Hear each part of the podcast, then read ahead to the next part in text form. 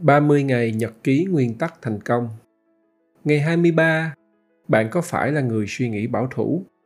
Suy nghĩ bảo thủ, close-minded, sẽ cản trở bạn tiến bộ, dễ ra quyết định sai và cũng thường bỏ mất cơ hội thành công. Có những người bảo thủ nhưng vẫn thành công. Theo Ray, những người này có thể đã không phát huy hết tiềm năng vốn có. Nói cách khác, nếu họ suy nghĩ cởi mở hơn, họ sẽ tiến xa hơn. Sau đây là 6 điểm bạn có thể nhận biết người kia hoặc chính mình có phải là người bảo thủ hay không. Thứ nhất, những người suy nghĩ bảo thủ thường không thích bị phản biện. Họ không thích những người khác thách thức ý tưởng họ đưa ra. Họ không vui khi người khác thắc mắc, tìm hiểu và không đồng thuận. Họ chỉ quan tâm là làm sao họ được xem là đúng hơn là tìm hiểu quan điểm của người kia. Trong khi đó, người có tư tưởng cởi mở họ lại tò mò tại sao người ta lại không đồng ý hoặc có suy nghĩ khác với họ. Họ chẳng lấy làm buồn nếu có người bất đồng quan điểm với mình.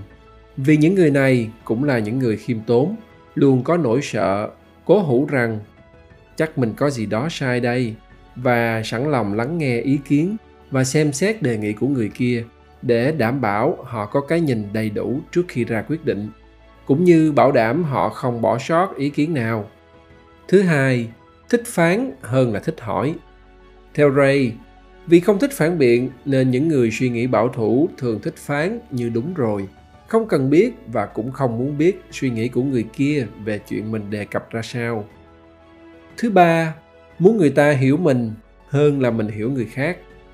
Khi bất đồng ý kiến, những người bảo thủ thường hay tự giả định là người kia không hiểu họ hơn là chính họ có hiểu quan điểm của người kia hay không. Nói cách khác, ngay từ đầu, họ đã coi ý kiến của họ nghiễm nhiên, không cần tranh cãi, nên họ không chuẩn bị cho não xem xét những ý kiến của người khác. Trong khi người cởi mở thì luôn cảm thấy là mình cần bắt buộc phải nhìn nhận sự vật sự việc qua con mắt của người khác. Nghĩa là người kia nhìn và hiểu chuyện này như thế nào. Thứ tư, tôi có thể sai quan điểm của tôi như thế này. Nghe thì thấy có vẻ cởi mở và khiêm tốn vì tôi có thể sai nhưng thật tình, nó chỉ mang tính chiếu lệ theo kiểu rào trước đón sau, để giữ quan điểm riêng, thay vì tiếp tục tìm hiểu quan điểm của người kia, hay tại sao họ lại không đồng ý với quan điểm của mình. Thứ năm, không cho cơ hội trình bày.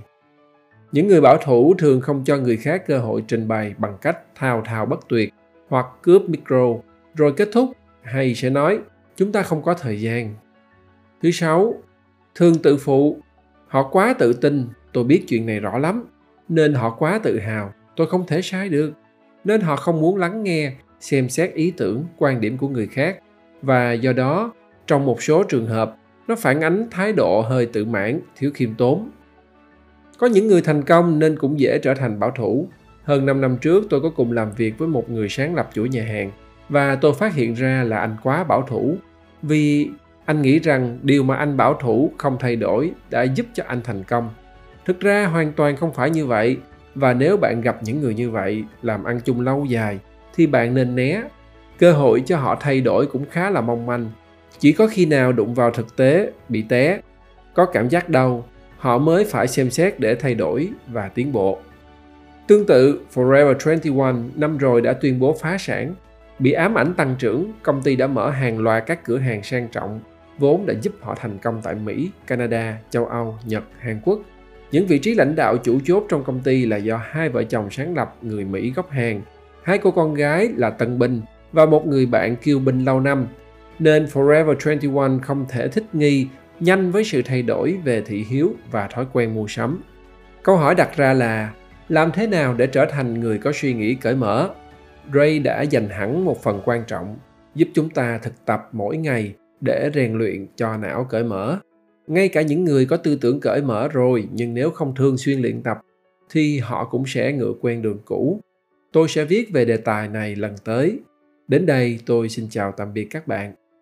Nguyễn mạnh tường, sáng lập max communications và đồng sáng lập icp x-men.